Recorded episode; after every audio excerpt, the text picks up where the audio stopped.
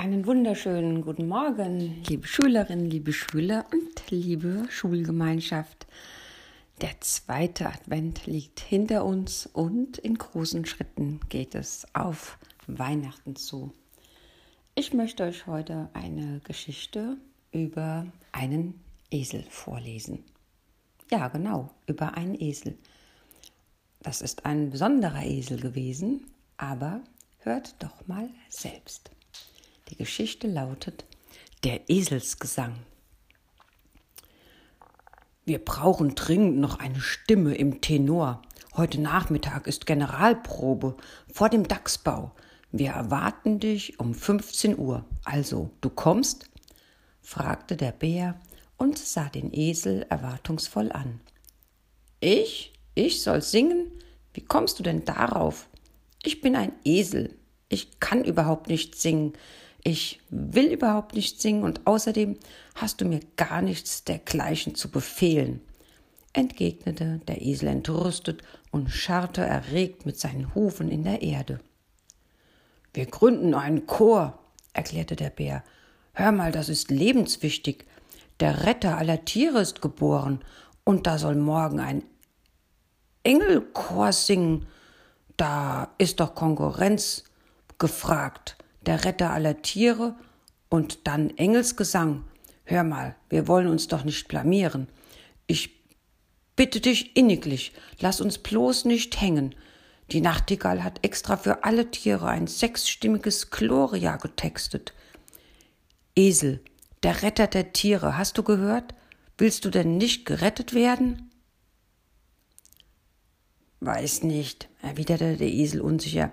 Auf jeden Fall will ich nicht singen. Ich bin ein Esel und ich kann nicht singen. Von was soll ich denn gerettet werden? Na, von deinen Feinden, du Esel, behauptete der Bär. Von allen Tieren, die dir nicht gut gesonnen sind. Und von den Menschen natürlich, die dich als Lasttier benutzen. Und was soll ich dann machen, wenn es keine Menschen mehr gibt? Dann habe ich ja gar nichts mehr zu tun und kann nur noch gelangweilt und untätig in der Ecke sitzen. Oh, du bist und bleibst ein dummer Esel, stöhnte der Bär und schüttelte den Kopf. Eigentlich hätte ich das wissen müssen. Aber dann hilf uns wenigstens beim Singen. Unterstütze deine Freunde, die gerettet werden wollen. Du musst einfach kommen, hörst du? Du musst mir zuliebe, bitte. Der Bär sah den Esel flehentlich an Schließlich willigte der Esel ein. War doch der Bär sein einziger Freund unter all den Tieren, und der hatte ihn noch eben als dummer Esel bezeichnet. Das hatte gesessen. Wenn er jetzt kneifen würde, bestünde die Gefahr, dass der Bär ihm die Freundschaft kündigte, und das wollte der Esel auf gar keinen Fall riskieren. Also gut, seufzte der Esel, wackelte mit den Ohren und schüttelte sich. Aber auf deine Verantwortung. Es kann nämlich durchaus sein, dass ich euch alle zu Tode blamieren werde. Hm, denn singen kann ich nun wirklich nicht, weil ich eben ein Esel bin und keine Nachtigall. Also um drei, brummte der Bär und verschwand im Dickicht. Pünktlich um 15 Uhr waren alle Tiere des Waldes am Dachsbau versammelt. Die Nachtigall teilte bereits die einzelnen Stimmen ein. Esel, rief sie befehlend, du singst im Tenor und stellst dich in die erste Reihe. Der Esel trottete gehorsam auf den ihm zugewiesenen Platz hin. Was sollte er anderes machen? Er hatte A gesagt und jetzt musste er auch B sagen. Er hatte dem Bär versprochen mitzusingen, also würde er es auch tun. Ruhe jetzt, kommandierte die Nachtigall und klopfte mit dem Taktstock gegen eine Eiche. Schluss mit dem allgemeinen Quatsche. Jetzt wird gesungen. Die Tiere strengten sich alle enorm an. Das musste man schon sagen. Und sie sangen wirklich nicht schlecht. Nein, der Esel musste neidlos zugeben, dass sie wirklich schön sangen. Aber mit seiner Gießkannenstimme konnte er doch unmöglich den herrlichen Gesang verderben. Da besann er sich. Beim Gesang sperrte er einfach sein Maul auf und tat so, als sänge er. Keiner merkte etwas, alle waren wohl zu sehr mit sich selbst beschäftigt und natürlich mit dem Ehrgeiz, morgen die himmlischen Engel zu übertrumpfen. Die Nachtigall stand mit stolz geschwellter Brust vor ihrem neu gegründeten Chor und war sich ziemlich sicher, für diese hervorragende Leistung vom Retter der Tiere eine Auszeichnung zu erhalten. Esel, rief der Bär nach der Probe dem Esel begeistert zu. Esel, sind wir nicht Weltklasse? Die himmlischen Heerscharen werden vor Neid erblassen. Und du, du hast großartig gesungen. Ich schätze sogar, du hast die beste Stimme von allen. Weltklasse, brummte der Esel. Das hätte ich mir in der Tat selbst nicht zugetraut. Und schaute in eine andere Richtung. Am nächsten Tag versammelten sich alle am frühen Morgen um den Eingang des Stalls. Das Jesuskind, Maria und Josef sollten von dem wunderbaren Gesang der Tiere aus dem Schlaf geweckt werden. Zum Glück schliefen auch noch die Engel. Diese hatten bereits die ganze Nacht hindurch gesungen und waren schließlich vor Erschöpfung auf dem Dachboden des ärmlichen Stalls eingeschlafen. Das war die Chance der Tiere, dem Retter der Tiere zu zeigen, was sie konnten. Die Nachtigall hielt die Flügel vor dem Schnabel, alle waren mucks, Mäuschen still. Jetzt gab sie den Einsatz. Die Tiere sangen. Sie sangen mit aller Inbrunst, mit all ihrem Können, mit all ihrer Kraft. Sie wollten wirklich ihr Bestes geben und gaben es auch. Nur der Esel sang nicht. Er konnte es nicht und er wusste es auch.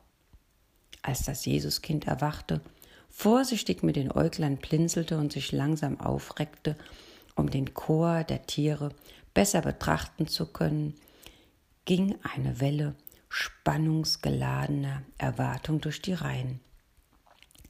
Nachdem der zauberhafte Gesang der Tiere verklungen war, schauten alle wie gebannt zum Kind in die Krippe.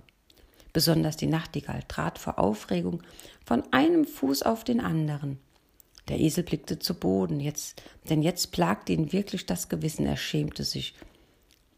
Ach, wie heuchlerisch, sich einfach untätig in die Reihen derer zu stellen, die sich so abgemüht hatten. Das Jesuskind schaute jedes Tier einzeln an und schenkte jedem einen liebevollen Blick.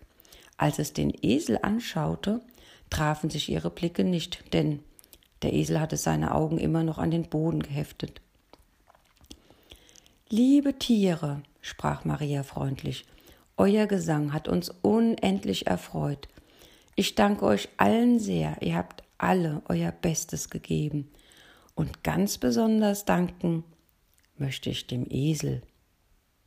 Was? Der Esel schaute erschrocken auf. Das musste ein Missverständnis sein, aber ein gewaltiges. Jesus, äh, mm, stotterte der Esel und war so perplex, dass ihm beim besten Willen nicht einfiel, was er jetzt sagen wollte. Du brauchst dich nicht zu verteidigen, lächelte Maria. Auch du, du hast dein Bestes gegeben. Du hast gewusst, wer du bist, was du kannst und was nicht.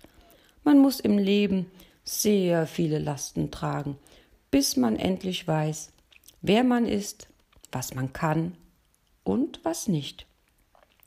Die Tiere starrten alle mit weit aufgerissenen Mündern den Esel an, und dieser bekam vor Verlegenheit ganz rote Ohren. Die Nachtigall aber wurde still und nachdenklich, und sie flog von dann. Ja, wie schön, dass es tatsächlich jemanden gibt, der genau weiß, ähm, was du, was ich, was wir können und wo unsere Grenzen sind. Und der uns so akzeptiert, wie wir sind. Und das ist auch gut so. Ich wünsche euch eine wunderschöne Woche. Hallo, einen wunderschönen guten Morgen, liebe Schülerinnen und Schüler, liebe Schulgemeinschaft. Gestern war der dritte Advent und wir steuern in großen Schritten auf Weihnachten zu. Ich liebe es, Geschichten vorzulesen oder zu erzählen, die auf einer wahren Begebenheit beruhen. Vor allen Dingen dann, wenn auch noch Gott sich in dem Ganzen zeigt. So auch in der folgenden Geschichte, die im Jahre 1949 passierte. Aber hört doch einfach selbst. Ich wusste, dass sie kommen. Hermann und ich schlossen unseren Laden ab und schleppten uns nach Hause in die South Caldwell Street. Es war 23 Uhr an Heiligabend 1949 und wir waren hundemüde. Uns gehörte einer dieser großen alten Gemischtwarenläden, die einfach alles verkaufen. Von Kühlschränken, Toastern und Schallplattenspielern über Fahrräder bis hin zu Puppenhäusern und Spielen.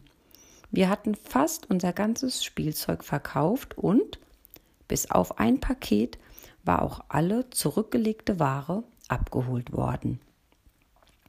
Normalerweise hatten Hermann und ich den Laden an Heiligabend so lange geöffnet, bis alle bestellten Pakete an ihre Besitzer gegangen waren.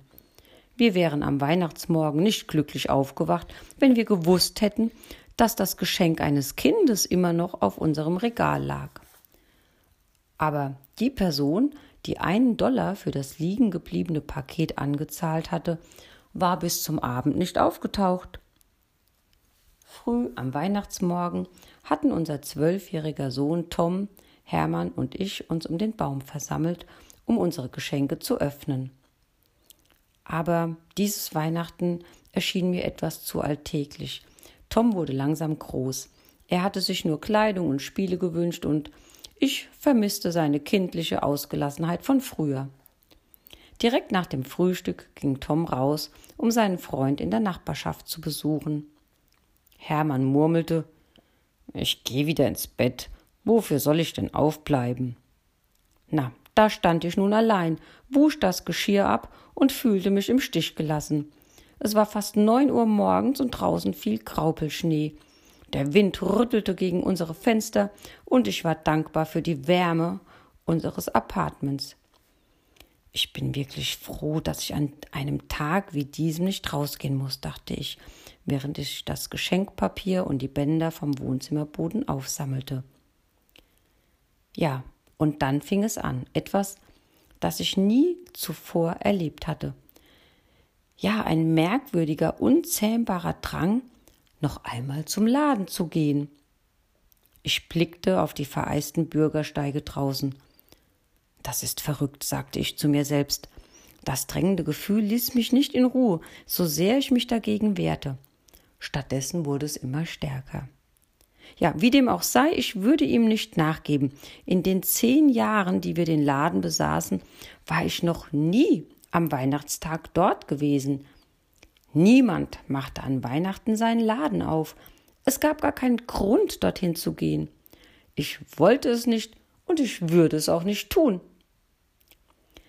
Eine Stunde lang kämpfte ich gegen dieses merkwürdige Gefühl an. Schließlich hielt ich es nicht länger aus und zog mich an. Hermann, rief ich und fühlte mich etwas blöd dabei. Ich glaub, ich lauf noch mal zum Laden. Hermann wachte mit einem Ruck auf. Warum denn das? Was willst du denn dort? Ach, ich weiß nicht, gab ich zu. Hier gibt es ohnehin nicht viel zu tun. Ich schaue einfach mal vorbei. Ihm gefiel meine Idee gar nicht, und er versuchte mich noch davon abzuhalten, doch ich meinte knapp, dass ich bald zurück sein würde. Hm, dann geh halt, grummelte er. Aber ich sehe keinen Grund dafür. Ich zog meinen grauen Wollmantel und meine Wollmütze auf, dazu Gummistiefel, einen roten Schal und Handschuhe. So wie ich draußen war, schien diese Schutzschicht aber nichts mehr zu nützen. Den eisig kalten Wind spürte ich bis auf die Haut, und der Eisregen fühlte sich auf meinen Wangen schneidend scharf an. Schlitternd und rutschend suchte ich meinen Weg, die eineinhalb Kilometer zur 117. East Park Avenue. Ich steckte meine zitternden Hände in die Taschen, damit sie nicht erfroren. Einmal mehr fühlte ich mich lächerlich. Es gab gar keinen Grund, in dieser bitteren Kälte draußen zu sein. Dann sah ich den Laden. Vor ihm standen zwei Jungen, der eine etwas neun, der andere circa sechs Jahre alt. Was in aller Welt? Fragte ich mich. Da kommt sie, schrie der Ältere. Er hatte seinen Arm um den Jüngeren gelegt. Siehst du, ich habe dir gesagt, dass sie kommt, triumphierte er. Sie waren halb erfroren, die beiden. Das Gesicht des Jüngeren war tränennass, aber als er mich sah, weiteten sich seine Augen und das Schluchzen hörte auf. Was macht ihr zwei kleinen Kinder hier in diesem Eisregen? tadelte ich sie, während ich sie schnell in den Laden schob und die Heizung auftrete. Ihr sollt an einem Tag wie diesem zu Hause sein. Sie waren dürftig angezogen, trugen weder Mützen noch Handschuhe und ihre Schuhe fielen fast auseinander. Ich rieb ihre kleinen, eisigen Hände und brachte sie ganz nah an die Heizung. Wir haben auf Sie gewartet, antwortete der Ältere. Er erklärte, dass sie seit neun Uhr draußen gewartet hätten, weil ich da normalerweise öffnete. Warum habt ihr auf mich gewartet? fragte ich erstaunt. Mein kleiner Bruder Jimmy hatte kein Weihnachten. Er berührte fürsorglich Jimmys Schulter. Wir wollen Schlittschuhe kaufen. Das wünscht er sich. Sehen Sie, wir haben diese drei Dollar, verkündete er stolz, als er die Scheine aus seiner Tasche zog und mir entgegenhielt. Ich blickte auf das Geld in seiner Hand und ich blickte in ihre erwartungsvollen Gesichter. Dann suchte mein Blick den Laden ab. Es tut mir leid, meinte ich, aber wir haben fast alles verkauft, wir haben keine. In dem Moment sah ich das Paket, das einsam auf dem Regal für die zurückgelegte Ware zurückgeblieben war. Wartet kurz, sagte ich zu den Jungen. Ich nahm das Paket und packte es aus. Mein Herz schlug höher und höher. Es war wie ein, es war wie ein Wunder. Darin befand sich ein Paar Schlittschuhe. Jimmy griff danach. Herr, betete ich still, lass sie die richtige Größe haben. Und Wunder über Wunder. Die Schuhe passten wie, na, wie angegossen. Als der ältere Junge die Schnürsenkel an Jimmys rechtem Schlittschuh zugebunden hatte und sah, dass sie perfekt passten, stand er auf und reichte mir die drei Dollar. Nein, ich werde euer Geld nicht nehmen, sagte ich. Das ging einfach nicht. Ich möchte, dass ihr die Schlittschuhe behaltet und euer Geld stattdessen nehmt, um euch Handschuhe zu kaufen. Zuerst verengten sich ihre Augen, dann wurden sie tellergroß. Die Jungen grinsten breit, als sie verstanden, dass ich ihnen die Schlittschuhe schenkte. Was ich in Jimmys Augen sah, war wie ein Segen. Es war pure Freude und es war wunderschön. Meine Stimmung stieg. Nachdem sich die Kinder aufgewärmt hatten, drehte ich die Heizung wieder runter und wir verließen zusammen den Laden. Während ich die Tür abschloss, drehte ich mich zu dem älteren Bruder und sagte Was für ein Glück, dass ich zufällig vorbeikam. Wenn ihr da noch länger gestanden hättet, ihr wärt erfroren. Aber Woher wusstet ihr Jungs, dass ich kommen würde? Auf seine Antwort war ich nicht vorbereitet. Er sah mir direkt in die Augen und sagte leise Ich wusste, dass sie kommen würden. Ich habe Jesus gebeten, sie herzuschicken. Der Schauer, der mir nun den Rücken herunterlief, kam diesmal nicht von der Kälte. Gott hatte das alles geplant. Wir winkten einander zum Abschied zu, und während die beiden Jungs ihres Weges gingen, kehrte ich zu einem Weihnachtsfest zurück, das durch diese besondere Begegnung fröhlicher war als das, von dem ich gekommen war. Tom brachte seinen Freund mit zu uns und Hermann war aus dem Bett aufgestanden. Sein Vater und seine Schwester kamen vorbei und wir aßen ein köstliches Abendessen und genossen eine wundervolle Zeit. Aber was Weihnachten zu einem Freudenfest machte, war genau das, was Weihnachten in jedem Jahr zu einem wundervollen Fest macht, nämlich Jesus ist da. Eine wundervolle Geschichte, wie ich finde. Ja, Gott hat wirklich alles vorbereitet. Ich wünsche uns, dass wir ja die vorbereiteten Werke sehen, die Gott schon für uns in der Hand hält, dass wir sie erfüllen können und dass wir einfach spüren, dass es eine Zeit ist, in der Jesus Mensch geworden ist, um uns Menschen zu zeigen, dass er uns liebt, für uns sorgt und einfach allgegenwärtig ist. In diesem Sinne wünsche ich euch allen und mir eine gesegnete Woche.